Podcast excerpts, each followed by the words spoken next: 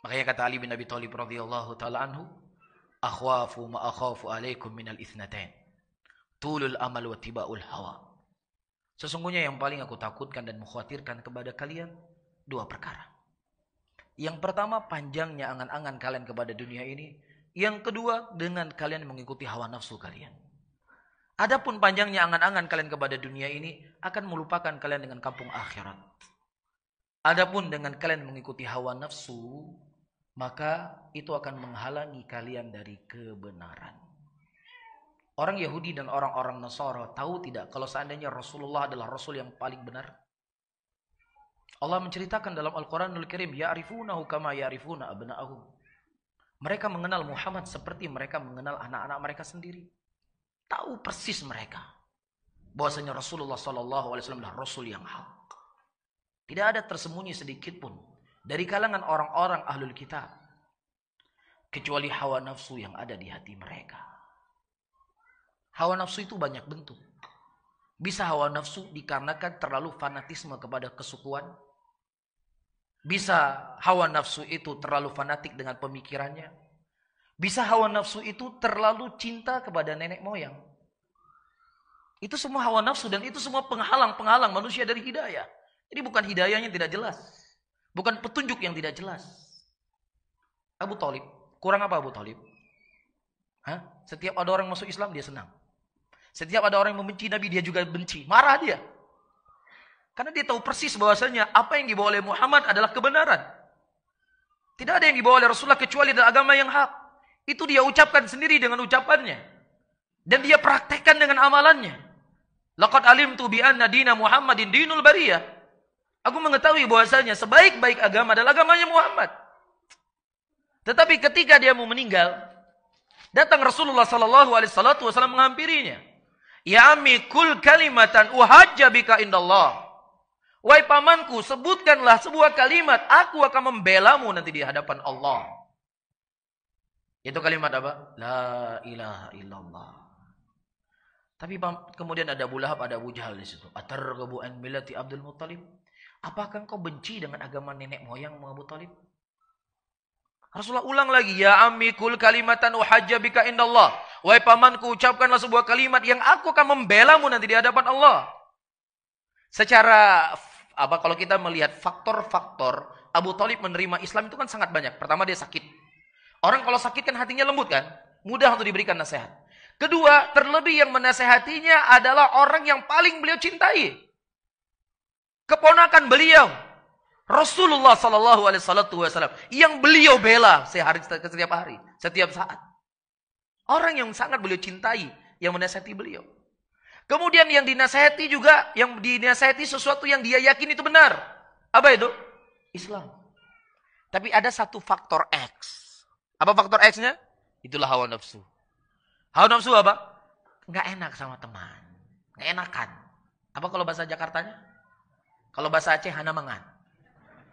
Apa kalau bahasa sini? Nggak enak. Oh, sungkan. Itu bukan bahasa Jawa, sungkan.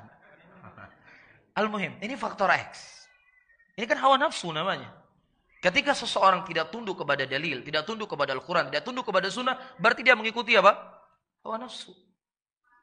Karena satu faktor X, fa'aba. Enggan untuk mengucapkan kalimat tauhid. Sehingga dia mati di atas kekufuran dan masuk ke dalam neraka. Ya, selama-lamanya. Jadi hati-hati. Ya, bukan tidak terangnya agama ini. Tapi kotornya hati kita. Sehingga sulit bagi kita untuk menerima kebenaran. Oleh karena itu, Ayyuhal hadirun wal hadirat, tanamkanlah kejujuran dalam hati kita. Dan itu bisa mengena siapa saja. Sekarang kita pelihara jenggot, mohon maaf. Kenapa kita mudah pelihara jenggot? Karena nggak mengganggu pekerjaan saya. Karena nggak mengganggu uh, keinginan saya. Karena nggak merusak dunia saya. Ya saya pakai celana di atas mata kaki. Ya yang perempuan pakai jilbab besar-besar. Tapi nanti ada masalah-masalah yang kemudian itu bisa merusak agama kita, merusak dunia kita, mengganggu penghasilan kita, mengganggu hobi kita. Apakah kita siap untuk menerimanya? Atau kita mengatakan ini kan khilaf ulama. Ada khilaf masalah ini, akhi. Bukan sepakat ini. Ya. Ini namanya hawa nafsu. Apa namanya? Hawa nafsu. Bisa difahami? Yang menilai kita Allah, bukan manusia. Manusia mungkin akan terkagum dengan kita, dengan hebatnya kita memberikan argumentasi. Tetapi yang menilai kita adalah Allah Rabbul Alamin. Ya'lamu sirrakum wa jahrakum wa ya'lamu ma taksibun. Mengetahui apa yang nampak darimu, apa yang tidak nampak darimu dan mengetahui apa yang kamu lakukan.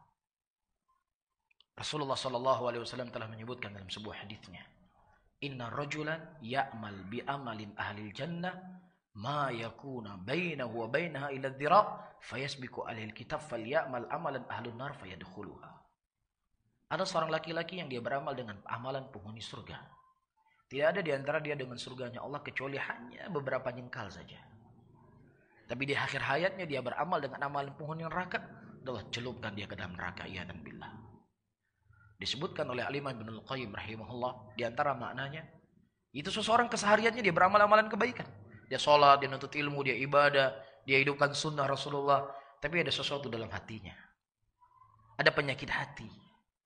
Ya, salah satunya seperti yang saya sebutkan tadi. Sedikit, sedikit, demi sedikit, terus membesar, membesar, membesar, membesar, membesar. Sehingga sebelum dia meninggal, muncul apa dalam hatinya dari fisik badannya. Dalam mati dalam keadaan su'ul khotimah mati dalam keadaan sedang berbuat dosa dan maksiat yang tadi masih tersembunyi di dalam hati. Ini yang harus kita takutkan. Ini yang harus kita khawatirkan ketika kita beragama. Bukan manusia yang menilai kita. Kalau manusia gampang seperti yang saya sebutkan. Tapi yang menilai kita Allah Rabbul Alamin. Ya, harus ada kejujuran dalam kita beragama dan kita berdoa dan memohon kepada Allah agar Allah selalu memberikan keikhlasan dan kejujuran dan kesucian hati dalam jiwa kita sehingga ketika mengamalkan agama hari ini bukan karena itu enak, itu asik, itu nggak merusak agama saya, nggak merusak dunia saya, nggak merusak profesi saya, nggak mengurangi gaji saya, nggak mengurangi dunia saya, makanya bisa saya lakukan. Tapi ketika Allah menguji sesuatu yang kita kerjakan hari ini, sesuatu yang kita amalkan dari agama, sebuah perintah Allah ternyata merusak agama kita, dunia kita, mengurangi omset kita, Apakah kita mengikutinya atau kita mencari jalan keluar untuk membenarkan apa yang kita lakukan? Itulah hawa nafsu. Semoga Allah menyelamatkan kita dari hal yang seperti ini.